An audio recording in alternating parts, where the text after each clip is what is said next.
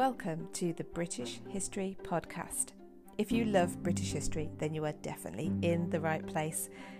My name is Philippa, and I will be taking you through British history the people, the events, the intrigue.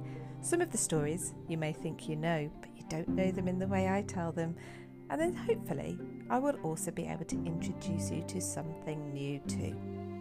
Now, this podcast is free and it always will be. But if you would like more History Lover benefits, then please consider coming and joining me over on Patreon at patreon.com forward slash British History. But for now, let's get into today's episode.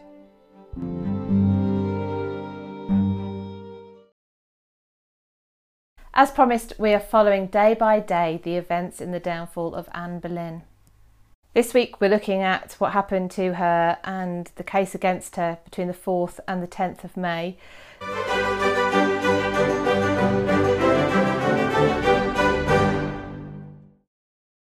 On the 4th of May, we find her in prison in the Tower. Anne had been in a state of fear and hysteria since she was brought to the Tower two days earlier. Cromwell had given instruction to the Constable of the Tower, Sir William Kingston, to report back on all of Anne's ramblings, of which there were many while she was in this state. Not only was Anne's every move being recorded and reported on, but she had no supporters around her. Her ladies in waiting had all been appointed by Thomas Cromwell and were ladies unsympathetic to her. Her ladies in waiting included Sir William Kingston's own wife, Mary Scrope, who was happily reporting back on Anne's frequent ramblings. On the 4th of May, Anne complained to Kingston about the cruel treatment she was receiving. She was beginning to wonder perhaps this was a test from Henry. Perhaps she held out hope that the Henry she once knew was still there, the one that had moved heaven and earth to marry her. So surely he, he would want her to be innocent. And once he was reassured of that, he would also see how much she still loved him, how much she was still true to him. She went on to talk about the good deeds she's done and that even if death was to come to her, that surely she would have a place in heaven. On the 5th of May, there were two further arrests. Sir Thomas Wyatt, known for his poetry, and Sir Richard Page, who was a gentleman of the Privy Council. That took the total of men in the Tower of London caught up in this plot against Anne to seven. So, just to recap, the men now in the Tower we had Mark Smeaton, who was the court musician, he was the first one to be arrested. We have Sir Henry Norris, who was one of the closest friends to Henry VIII and the chief gentleman of his privy chamber. George Boleyn, Lord Rochford, Anne's own brother.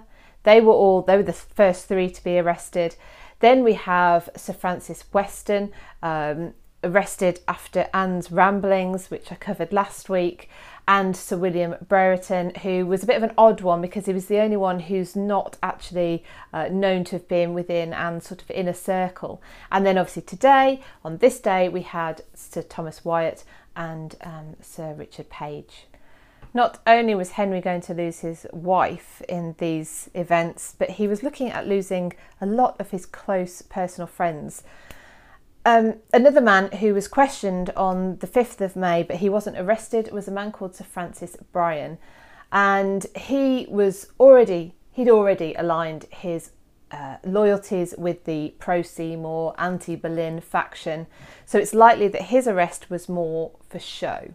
Perhaps Cromwell was beginning to think that it would look a little bit suspicious if everyone who was questioned was arrested, so perhaps this was a bit of a setup. It doesn't seem to be that Sir Francis Bryan was in any real danger, and the fact that he was the one who delivered the news of Anne's condemnation in uh, after her trial directly to Jane Seymour really indicates that his loyalties were already well aligned. Sir Francis Bryan was also going to be the one who took over the position of Chief Gentleman of the Privy Chamber which had been left vacant by Henry Norris. This is the day that the famous From the Lady in the Tower letter was supposed to have been written from Anne to her husband Henry. This letter, it's eloquent, it's familiar in tone, it's very Anne, and it gets its name from the fact that on the top of the uh, letter it was annotated from the lady in the tower. Anne begins with an admission of not understanding why she should even be in the tower and therefore she couldn't answer to whatever it is she was supposed to have done. She goes on to declare her loyalty and her affection to the king.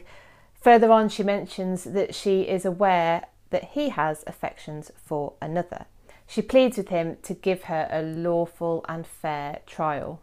In the following paragraph, she chastises him and she says, But if you have already determined of me, and that not only my death, but my infamous slander, then I desire of God that he will pardon your great sin therein. And goes on to express that when they both come before God in judgment, it will be her who is sufficiently cleared. In her final paragraph, she shows incredible mastery of the situation which had unfolded with blinding speed. She pleads that the innocent souls of those poor gentlemen caught up in this action against her be spared, and if anyone should fall, it should be her alone.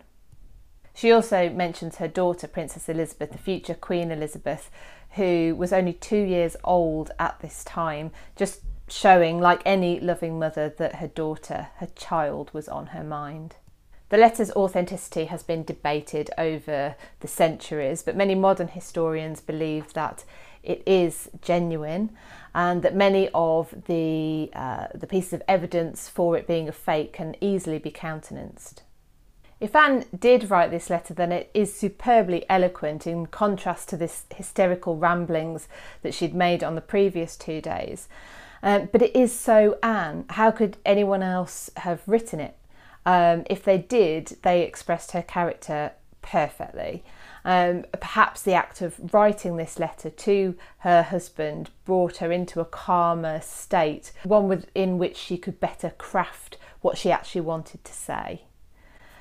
Assuming it was genuinely written or more likely dictated by Anne, it was found in Cromwell's papers, which indicates that it never reached Henry.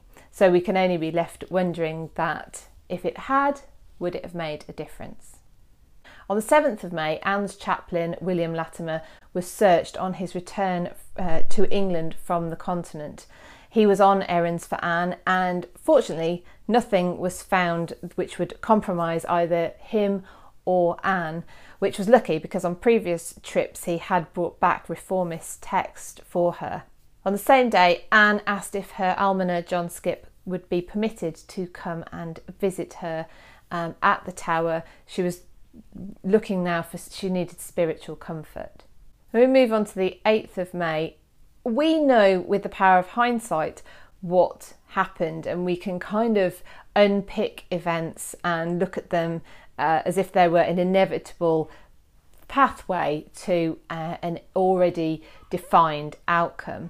However, the people at People at the time also seemed to have an incredible understanding of what was happening. Letters were being sent to those with the power to redistribute estates and positions that would be up for grabs should the men be found guilty.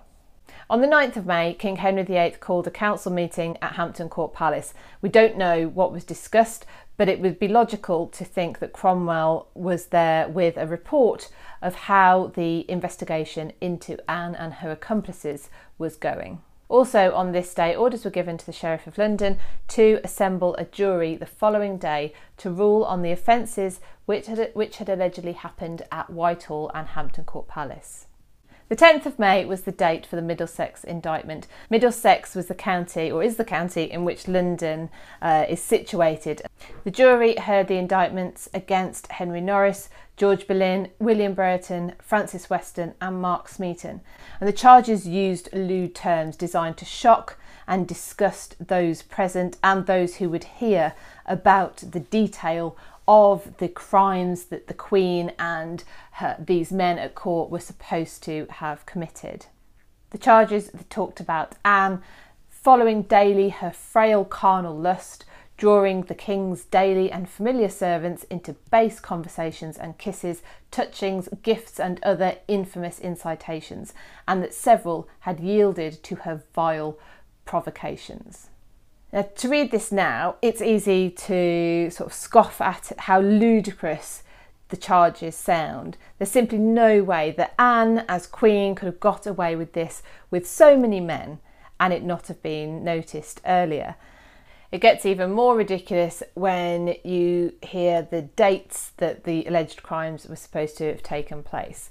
So, the timescales again, the Queen was supposed to have been getting away with these um, sexual encounters with men close to the King for months and months and months and months.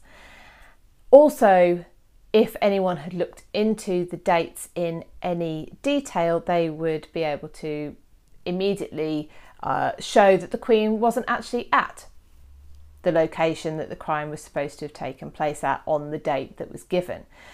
So there was a cynical addition to each of the dates, which just read various other times, both before and after. But it didn't stop there because apparently, jealous of each other, Anne was trying to keep the men happy by promising that she would marry one of them after the king's death. Now, this was uh, the addition which made this even more serious. They were talking about the king's death in a way that made it sound like they were plotting the king's death. Not only was Anne supposed to be one of the most powerful and persuasive seductresses that ever lived, but her lust was so insatiable that she would even go so far as to seduce and lure her own brother into her bed. She kept multiple lovers whom supposedly knew all about each other, managing their jealousy with gifts and promises of potential marriage all, all underneath the nose of the king and the rest of the court. The charges may have been designed to engender shock and disgust at Anne and the supposed uh, her supposed accomplices, but also let's face it, it was quite obvious to any observer that the fates of the men were sealed and for a reason not disclosed in court. So, would anyone actually pipe up against them? So the indictments read were enough to send the men to trial which was a good job, seeing as the message to Sir William Kingston, Constable of the Tower, to bring up the men for trial in two days' time had already been sent.